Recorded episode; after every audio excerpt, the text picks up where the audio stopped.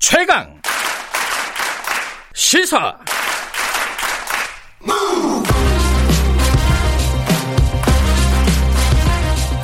지금 여러분께서는 김경래 기자의 최강 시사를 듣고 계십니다. 네, 지금 코로나19 확진이 어, 폭증세를 보이고 있으면서 뭐 온 나라가 좀 비상이긴 한데 정치권도 마찬가지입니다. 더불어민주당 전당대회가 지금 29일인데 이것도 지금 어 어떻게 될지 어, 잘 모르겠어요. 지금 온라인 생중계로 한다고 하는데 후보가 한 명이 지금 어 자가격리 들어가 있는 상황이어 가지고요. 오늘은 일단은 그래도 어, 더불어민주당 김부겸 당대표 후보 연결해서 지금 상황 좀 여쭤보고 정치적인 쟁점도 어, 물어보겠습니다. 김부겸 후보님 나와 계시죠? 안녕하세요. 네, 안녕하십니까. 김부겸입니다. 예, 원래 출연으로 모시려고 했는데 전화로밖에 뭐안 되겠네요, 오늘은. 그죠? 네네, 뭐 지금 상황이 이러니까요. 예, 예. 이낙연 의원 같은 경우는 자가격리 들어가셨죠? 예, 2주간 자가격리 들어가셨다고 어제 예. 입장 발표를 하셨습니다. 예. 그러면 어떻게 되는 거예요? 토론회도 있고 전당대회도 있고 뭐 이런데? 글쎄, 우선 뭐 제가 상식적으로 생각해도 이 예. 본인이 잘못한 게 아닌 그렇죠. 것이기 때문에 예. 예, 이건 아마 당에서 논의를 하겠습니다만 네. 아, 모든 다른 일정 같은 거는 지금 진행하기 어렵다고 봐야 되지 않겠습니까? 네, 네, 네. 그렇기 때문에 이제 당에서 아, 회의를 해서 결정을 할 겁니다. 네. 이게 사실은 무슨 저 결국은 당에서 정해주는 TV 토론이라든가 네. 아, 합동 유세라든가 이런 방식으로 진행되는 거거든요. 네. 어 그래서 이 문제를 이제 어떻게 할까 또 최고위원 후보자들한테는 어떻게 할까 뭐 이런 부분이 있는데 네. 문제는 이제 코로나19 방역 지침이라는 게 무엇보다도 지금은 우선시 돼야 되잖아요. 예. 네. 그래서 저도 뭐 이렇게 후보 한 분이 이렇게 못 하고 있는데 네. 저 혼자 뛴다 이런 모습도 좀 어, 뭐 음. 박주민 후보만 뛴다는 거는 음흠. 조금 말이 안 되는 것 같아서 네. 아, 이 문제에 대해서 지금 아, 요 인터뷰가 끝나고 나면 네. 아, 저희들도 회의를 해서 결정을 하겠습니다. 연기 가능성도 열어놓고 있는 건가요? 그러면? 이제 그런 그런 음. 결정은 이제 저희들이 하는 게 아니라 네. 당에서 결정을 하니까 예. 아, 저희들은 예, 그걸 예, 지켜봐야 되겠습니다. 예. 지금 이제 사실은 어. 이 코로나 사태가 장기화되면서 방역이 조금 느슨해졌던 것도 사실인 것 같고 그리고 이제 연휴 때 어, 특히 이제 광복절 집회를 기점으로 해서 확산이 더 강해진 것도 사실인 것 같아요. 그리고 그래서 지금 민주당에서는 통합당의 책임론을 계속 얘기하고 있잖아요. 특히 광복절 집회에 대해서 이 부분은 어떻게 생각하십니까? 어, 우선 무엇보다도 뭐 조금 느슨할 수밖에 없었던 것은 네. 어, 너무 국민들 생활 자체도 우선 이제 지쳐가시지만 네. 무엇보다도 경제 위축이 너무 심각하지 않았습니까? 예. 그래서 항상 이 방역과 어, 경제 관계에는 약간의 서로 간에 상충 관계가 있어서 긴장할 수밖에 없었던 탓도 있고요. 네. 다만 8.15 집회는 정말 아무리 생각해도 유감입니다. 어. 이것은 몇 차례 경고도 있었고 네. 또 집회 신청서에 100명 참가하겠다고 그랬다는 거 아니에요. 네네. 근데 이- 그게 누가 보더라도 그걸 100명으로 보는 분은 없을 거고 예. 그렇다면 어 거기서 좀 나왔던 대로 네. 어, 우리는 모이면 어, 야외에서는 어, 코로나가 걸리지 않는다. 음. 그러니까 모두 모여라. 아, 그렇게 해서 이 정권에 대해서 분명히 경고를 하자, 혼을 내자라고 고함을 치셨다는데 예. 그 과정에서 이제 저희들이 보기에는 각 지역별로 많은 분들이 어, 버스를 대전해가지고 상경을 하셨어요. 예. 근데 그 부분에 대해서 지금 저희들은 의구심을 어, 제기하는 거죠. 음. 구체적으로 그게 어, 미래통합당하고 연관이 있다 없다 이런 이야기는 우리가 뭐 함부로 네. 어, 이야기할 수는 없지만 네. 분명히 이제 지역 사회 내에서는 그런 여러 저런 어, 보고가 올라오고 있죠. 예. 그러나 지금 뭐 저희들이 그 어떤 수사 결과나 이런 게 아니기 때문에 예. 조심스럽지만 문제는 미래통합당이 이런 어떤 국가적인 재난을 당해서도 이런 부분에 대해서는 정치권 전체가 한 목소리를 내줘야 되지 않느냐 하는 네. 것을 말씀드린 겁니다. 어, 본인들이 주최한 집회도 아닌데, 어, 우리한테 왜 그러냐, 이러, 이러잖아요, 지금. 그, 어떻게, 그 보여야 말씀은 됩니까? 조금 예, 그거는 네. 조금 저 사실 하고 부합하지 않는다고 저희들은 보는 거죠. 음. 왜냐하면 지역에는 저희들도 다 지켜보고 있지 않습니까? 예. 네. 지금 코로나 방역, 경제 비상 시국회의, 시국국회, 이런 걸 제안하셨잖아요, 김부겸 네, 의원께서. 그렇습니다. 예, 예. 이게 어떤 의미가 있는 거예요? 설명 좀 해주세요. 그러니까 그동안 사실은 어 어떤 이제 정부가 네. 방역에 대해서 총괄 책임을 지고 국민이 거기에 전적으로 협조하는 방식으로 지금까지 해왔잖아요. 네. 그러다가 지금 제가 말씀드린 대로 또 경제 문제가 워낙 심각하니까 또 일부 조금 아, 그걸 느슨하게 좀 풀었단 말이죠. 네. 그랬더니 바로 이렇게 사실상 자칫하면 무슨, 어, 이 3단계가 검토돼야 된다 할 만큼 심각한 상황이 됐어요. 네. 3단계라는 건 거의 준 전시 상태 아닙니까? 네. 이동까지 제한하니까. 그러면 그 전에 도대체 이 관계자들끼리 이 상황을 공유하고 국민들 모두 다가 이 어려운 시기를 함께 극복하자라는 무슨 사회적 합의가 필요하거든요. 네. 그래서 저는 어 정부뿐만 아니라 정치권 음. 그리고 이 감염 전문가 저 이 방역 전문가들 네. 그다음 보건 의료인들 그리고 일부 경제단체도 들어오라는 거죠. 음. 그래서 이 상황을 다 보고 지금 상황에서 우리가 할 수 있는 최선이 뭐냐. 그래서 그거를 가지고 저는 방역 경제 비상시국 계획이다. 뭐 이런 걸 음. 하자. 네. 그렇게 제가 어, 제안했던 겁니다. 이게 근데 손바닥도 마주쳐야지 소리가 나는데 야당에서 뭐 반응이 있습니까? 이 부분에 대해서? 저는 뭐 어제 네. 어, 김종인 비상대책위원장께서 광주 5.18 묘기에 가서 무릎을 꿇고 사과를 하는 모습을 보였잖아요. 예. 또뭐 김종인 비대위원장님은 또 과거 정치인들하고 좀 다른 네. 어떤 그런 분명히 어, 사고에 있어 폭이 있으시고 예. 또 이것을 국난이라고 생각하시는 분일 겁니다. 네. 그래서 저는 조금 기대를 하고 있고 예. 또 혹시 아직까지 성사될지 여부는 모르겠습니다만은 대통령과 아마 여야 정당 대표들 간의 그런 어떤 어, 뭐 음. 연쇄회담이라든가 뭐 이런 것들이 지금 어, 검토되고 있잖아요. 예. 그래서 그런 자리를 통해서 좀 어, 음. 국가 지도자들이 파격적인 어떤 그런 어, 합의라든가 어, 그런 국민들한테 제안 같은 게 나오기를 기대합니다. 기대하고 있다. 예. 네, 네, 네. 말씀 나왔으니까 여쭤보죠. 그 김종인 위원장이 5.18 민주묘지 앞에서 무릎을 꿇- 무릎을 꿇었는데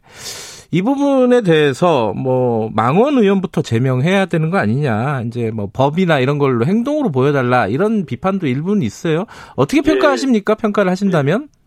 우선 첫 걸음이니까 뭐 이런저런 요구는 있을 수 있겠지만 네, 무엇보다, 무엇보다도 그래도 역사의 진전입니다. 진전이다. 그동안 예. 어, 5.18 자체에 대해서 여러 가지 어, 말하자면 좀 사시가 있었던 건 사실이잖아요. 네. 어, 그분들 지지자들이. 네, 근데 이제는 이제 역사의 누구도 부인할 수 없는 역사의 한 부분이고 네, 거기에 대한 어떤 사태 그 사태 자체에 대한 진실 규명은 아직 좀 남아 있지만 네, 기본적으로 그 역사적 의미에 대해서는 이미 음, 국민적인 평가가 끝난 거거든요. 네, 그걸 언제까지 외면할 수 없었고 또 과거 정치인들이 못했던 부분을 어, 김종인 비대위원장이 그렇게 했고 이것은 어떤 상징적인 의미가 있습니다. 네, 그리고 또 어, 역사에서 한 단계 또 진전한다는 의미도 있기 때문에 네. 그 자체로서 어, 평가를 해줄 어, 해주어야 된다고 생각합니다. 예, 다만 여러저러 요구들 예. 또 후속 조치가 있어서 진정성을 보여라는 이야기는 그건 뭐 국민들이 누구든지 할 수 있겠죠. 음. 네. 민주당 전당대회 얘기를 해야 될 것 같은데 공교롭게도 전당대회를 앞두고 민주당 지지율이 떨어지고 역전이 돼 버렸습니다. 총선 뒤에 넉 달 만에 이렇게 됐는데 원인 분석부터 좀 들어봐야 될 것 같아요.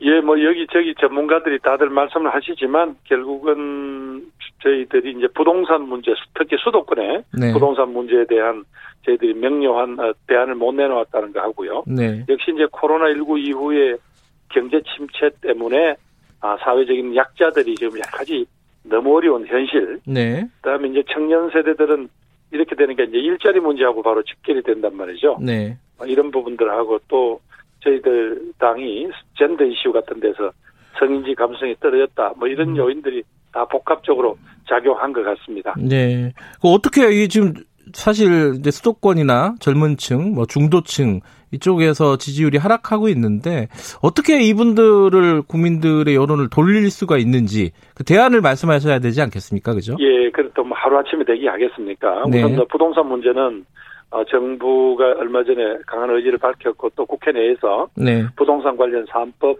어, 임대차 보호를 위한 또 3법 등이 통과됐으니까 네, 요 어떤 시장에 영향을 미칠 때까지 조금 기다려 보는 게 맞는 것 같고요. 예, 어, 나머지 어떤 그 경제적 약자들에 대한 부분이나 이런 부분에 대해서는 분명히 이런 기회에 음, 전 국민 보용, 어, 저, 고용보험제라든가 이런 사회 안전망에 대한 확실한 네, 어떤 전망을 빨리 보여줘야 합니다. 네, 아, 그리고 필요하다면, 아, 정말 이 경제적인 주름살이, 아, 지금, 저, 2차, 어, 이- 단계를 강화하고 난 뒤에 네, 경제적 주름살이 또 온다면, 네, 어, 또 국민들한테 재난 지원을 위한 여러 가지 조치를 취해야 되겠죠. 다만 제일 아쉬운 거는 네, 이 시기에 학교를 졸업하고 사회에 나오는 어, 이 청년들을 위한 네, 어떤 뭐 확실한 일자리라든가 이런 전망을 지금 주지 못하고 있는 게 제일 어, 안타까운데요. 네. 이 부분에 대해서는 어차피 우리가 내놓은 한국형 뉴딜 같은 데서 네. 새로운 산업, 새로운 분야, 새로운 일자리 쪽에 저희들이 집중을 하는 수밖에 달리 뭐 길이 없다고 생각합니다. 다만 음. 네. 국민들이 이번에 조금 실망한 부분에 대해서는 아, 저희들이 어, 정말 이 회초리를 맞는다고 생각하면서 네. 저희들이 좀 정말 어, 어, 심기일전하겠습니다. 예. 근데 지금 저 저희도 사실 최고위원 후보도 그렇고 당 대표 후보들도 그렇고 여, 여당 의원들 인터뷰를 계속 하잖아요. 네네. 이게 원인 분석을 들어보면 조금 이제 온도 차이가 있는데 네. 잘못한 건 없다. 근데 이게 소통이 좀 문제였고 홍보가 문제였다. 이렇게 인식하는 쪽이 많은 것 같아요. 어떻게 생각하세요? 이거 동의하십니까? 이 부분은? 집권 세력은 모든 것에 대한 책임을 총체적으로 져야 되는 거거든요. 예. 국민의 마음을 제대로 못 읽은 것도 집권 여당의 책임이고 네. 어떤 정책이 구체적이어서 현장에서 먹히지 않는 것도 집권 여당의 책임입니다. 네. 아마 그런데 저희들이 무슨 변명을 더 드리겠습니까? 다만 음. 어, 176석이라는 거대 여당을 만들어주는 그때 국민의 기대에 네. 분명히 저희들이 못 미쳤기 때문에 아, 이렇게 국민들에게 따끔한 비판을 받고 있는 거거든요. 네. 그러면 어, 저희들이 꼭 해야 될 부분들은 흔들리지 않고 음. 해야 되고 저희들이 부족했다고 지적하시는 부분들에 대해서는 어, 길을 낮추고 자세를 낮추고 들어야죠. 네. 예. 자, 정치적인 쟁점에 대해서 좀 간단하게 좀 여쭤볼게요. 이, 어, 시간이 많지 않으니까 좀 간단 간단하게 좀 말씀해 주셨으면 좋겠는데, 일단 서울시장, 부산, 부산시장 재보궐선거 후보 내야 된다고 계속 말씀하시는 거죠? 이 부분에 예, 대한 뭐 비판에 내- 대해서는. 예, 낼 수밖에 없다고 봅니다. 예. 예. 비판이 많잖아요. 이게 뭐, 당원을 왜 그럼 만든 거냐, 이런 식의 비판?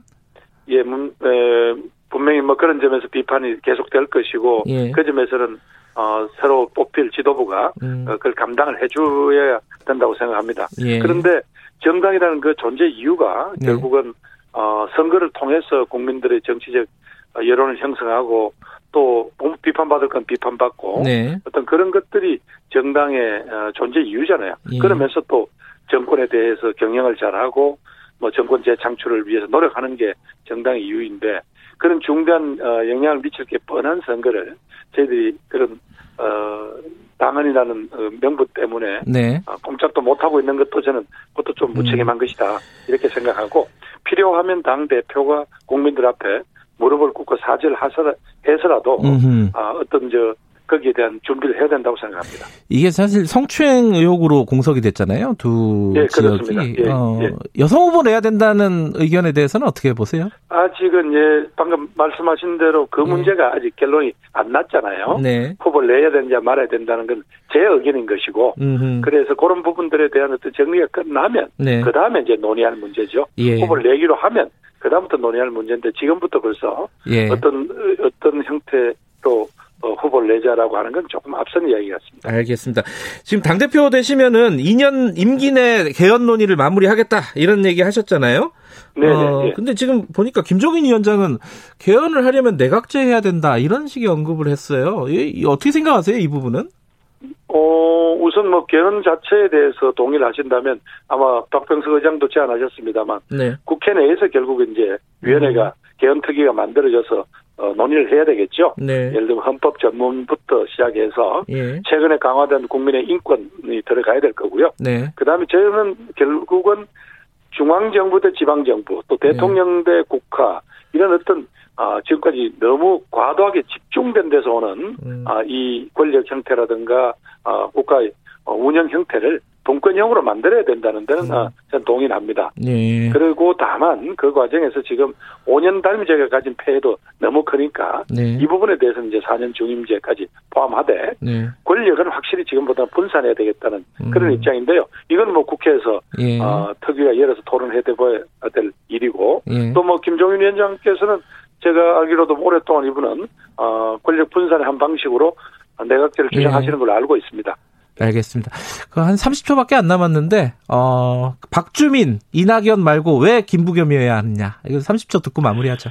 예, 지금 뭐 한 분이 지금 네, 자가격리에 들어간 상태에서 참 답변들이 곤란합니다. 아니 전화는 하실 수 있으니까요. 괜찮습니다. 예, 예. 우리 박주민 어, 후보께서는 이제 차세대가 아니냐. 예. 어, 이제 예를 들면 중요한 선거가 네 차례나 했는데 네. 그건 좀 경험이 중요하다는 거고요. 네. 또 이낙연 후보님은 본인 스스로 또 대선 준비를 하셔야 되니까 아. 어, 오히려 어, 이번 기회에는 어, 제게 맡기는 게 어떠냐. 왜냐하면 알겠습니다. 당의 취약지구 확장성이라는 측면에서는 분명히 그거는 제가 강점을 가지고 있다. 그렇게 아, 주장하고 알겠습니다. 여기까지 듣죠. 고맙습니다. 네, 감사합니다. 더불어민주당 김부겸 당대표 후보였습니다. 1분 여기까지고요. 잠시 후 2부에서 뵙겠습니다.